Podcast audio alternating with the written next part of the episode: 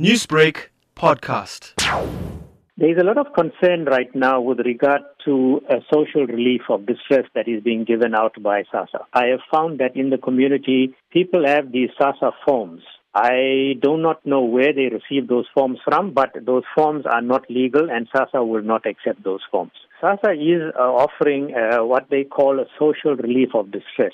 There are only certain categories of people who will qualify for that. And what I want to make very clear is that those people who are in receipt of any type of SASSA grant will not qualify for the social relief of distress. It is only people who have no other form of income and those whose grants have been terminated last month and who are waiting for renewals, they will qualify, as well as people who applied for a grant in the previous month but their grants have not been approved as yet, they will qualify for the social relief of distress. And what people need to do is there are certain contact numbers that they need to phone and an official from SASSA will fill in their details. And if they qualify, they will then be contacted. A food parcel will be delivered to a collection point closest to them. Les, considering that there are no forms being used for this, what then are the contact details for members of the public who want to make use of this service? Uh, people who, who, are in desperate need of assistance can